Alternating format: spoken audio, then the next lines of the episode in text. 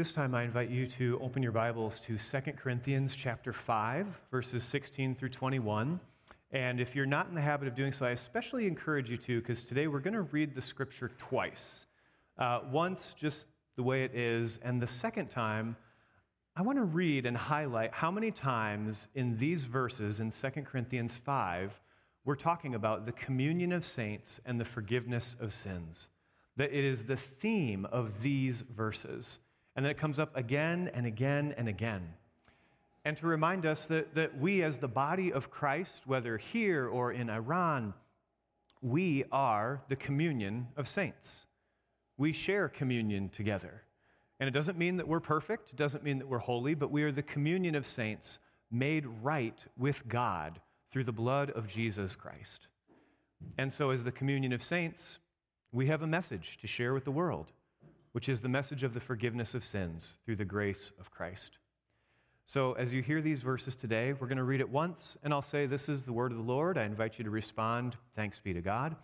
And then the second time through, I want to read again, and almost to the point of being clumsy and redundant, reiterate how often we're talking about these things of the communion of saints and the forgiveness of sins. Before we turn to God's word together, let's pray. God, you are holy and you are good, and you love us so dearly. So, in your love, speak to us today, O God. Speak to us your truth. Allow us to hear and see the purpose and calling that you have given to each one of us. May you plant the good news of the forgiveness of sins deep within our hearts. And may you equip us to be the communion of saints in the world, entrusted with this good news. Lord, Open your word to us today, we pray.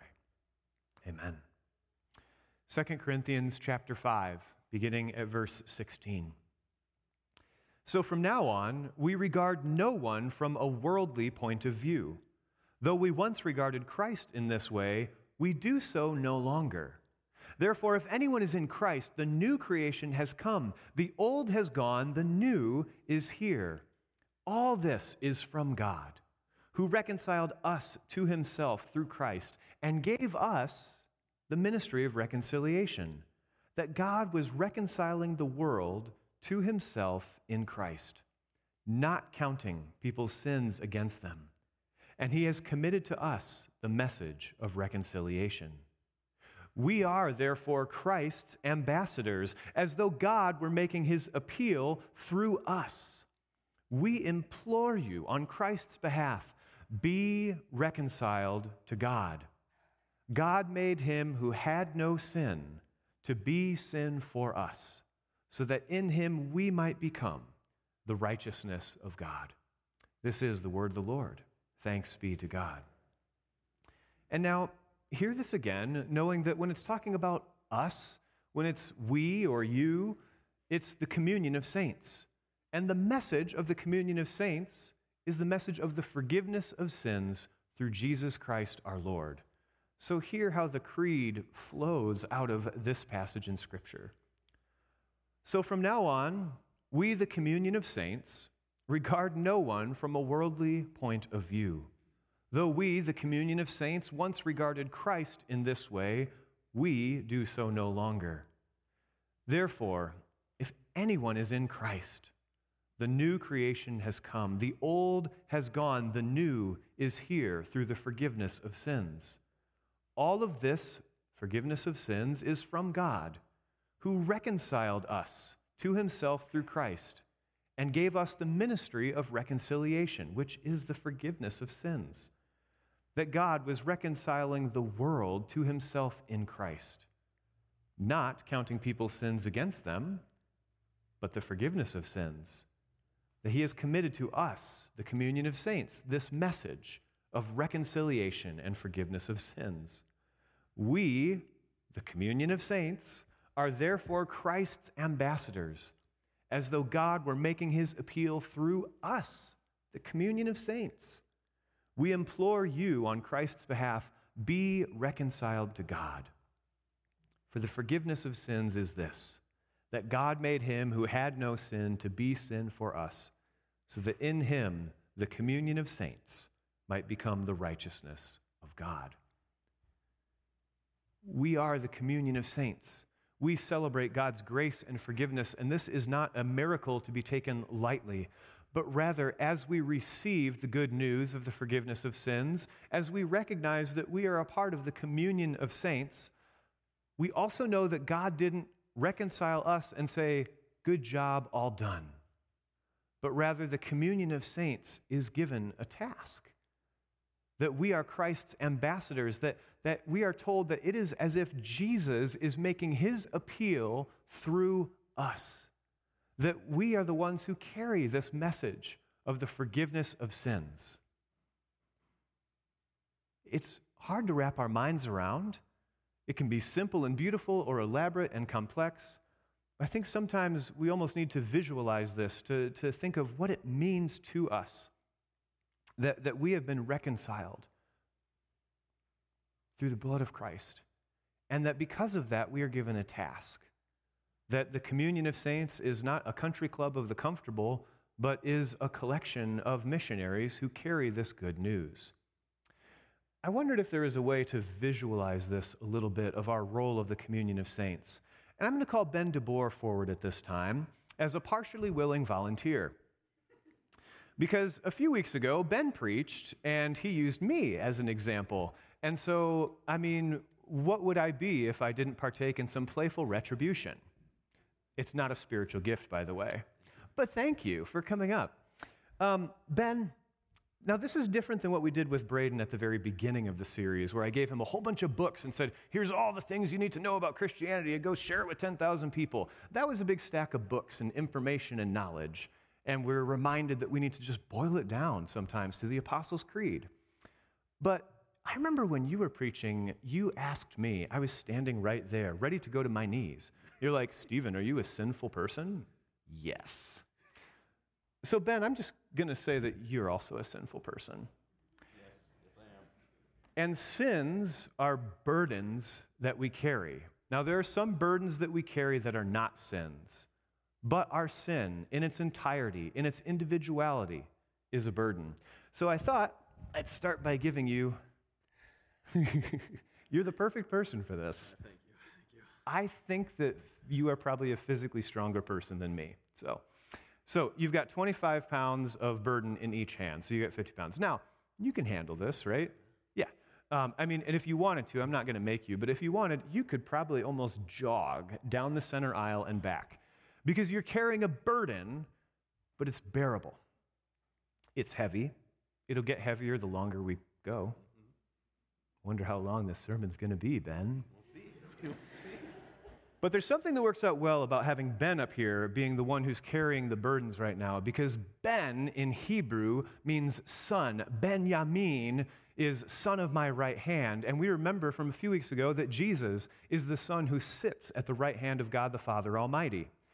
Ben, also as son more generally, can represent all of us as sons and daughters of God. All of us in the communion of saints. Still doing good? Yep. Okay, good.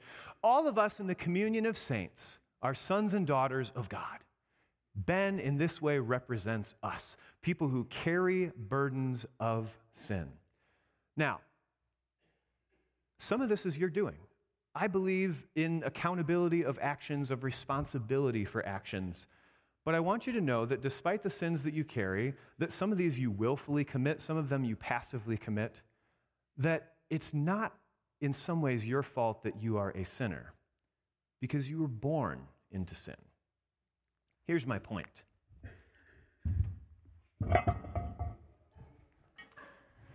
So, when I lifted weights, which isn't very often and honestly not very well, I mean, come on.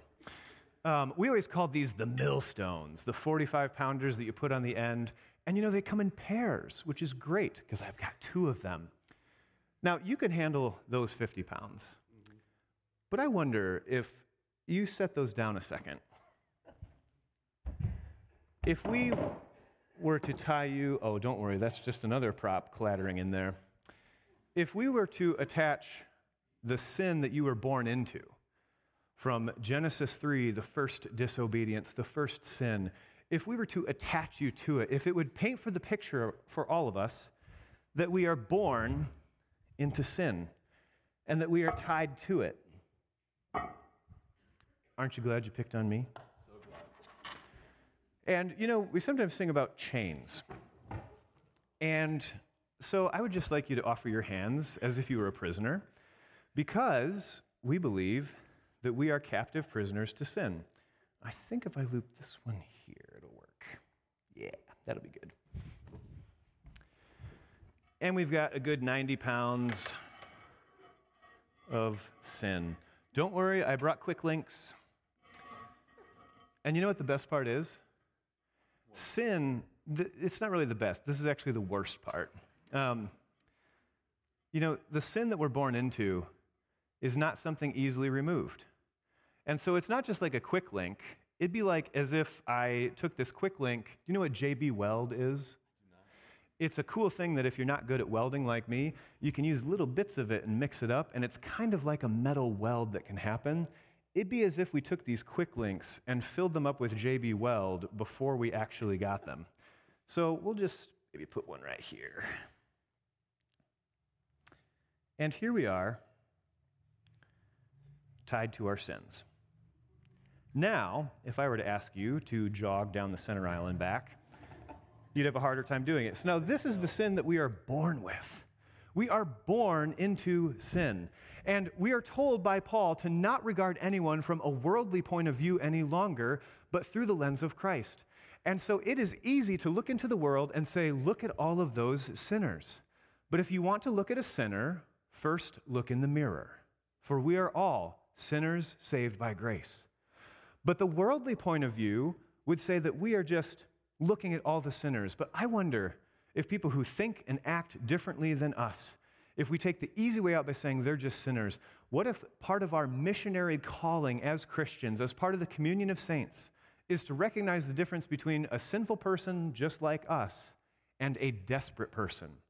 Because if I started to roll these weights towards the edge, Ben would rightly become more desperate. Because if these weights go over the edge, they will fall, and he will fall with them. Friends, I believe that much of the sin that we are attached to makes us desperate. And a lot of sin is self punishing. We know from Romans that the wages of sin is death, but often the consequences of sin are self punishing while we still live here on earth, and that we are tied to this burden. And there is really, don't worry, I got the chain recently. There's not a physical way for you to break through it. There's not a way for you to outsmart the chain. I know they're quick links, but that's where the analogy falls apart a little bit. I did not JB weld them for the record. But this is what it's like. When Paul talks about you're the communion of saints, he means that you have been detached from this weight, the part that could make you desperate, the part that if these weights go over the edge, that Ben will be in a world of hurt. We're not going to do that to him. We do like him. But rather, we need to be rescued. The communion of saints is about being rescued by God from our sins. And, and sometimes we, we need something kind of visual and uh, I would say almost visceral to think about how we are rescued from our sin.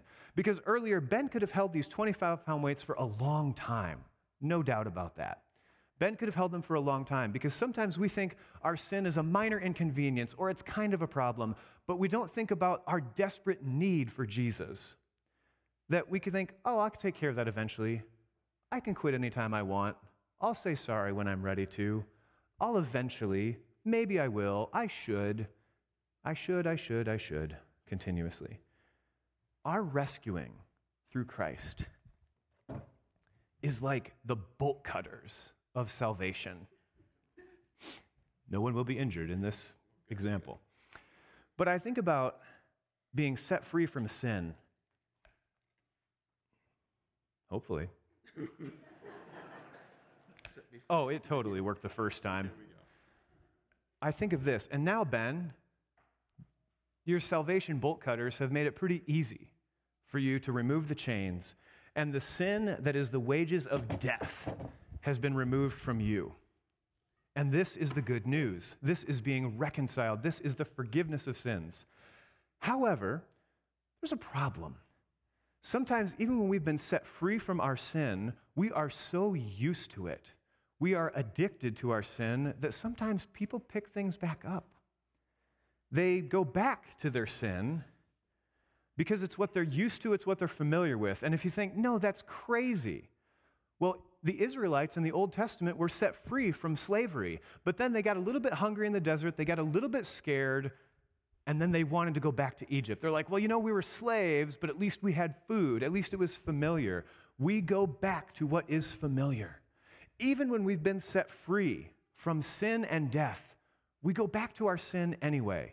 Now, it is no longer going to drag us down in the same way. It is no longer an eternal damnation, but it's still, it's occupying us, it's burdening us. It's the things that we hold on to.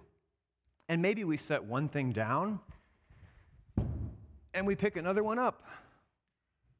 And maybe sometimes we make great spiritual progress and we set one down, but we pick up a different one. But then we get stressed. We, something bad happens. We get hard news. We go through a tough time. We go through trials and tribulations. And you know what? We could turn to Christ as we hope that we should and would and remember that we are set free, that we are the communion of saints who have been forgiven of these sins that we were once tied to. But more often than not, we go back to what's familiar. We go back to old habits, to old addictions, to old sins that they feel comforting, though they are bad, they feel familiar. And don't worry, you don't have to. Let's see. Oh, I can't put this in your pocket, really. Oh, you can just hold this one. Sometimes we take up just the little things. We're like, my sin isn't so bad, but it's still a burden. And we can't carry all of them, though we could try. And eventually, with our hands full of sin, carrying these burdens, we can't handle anything else. Can we?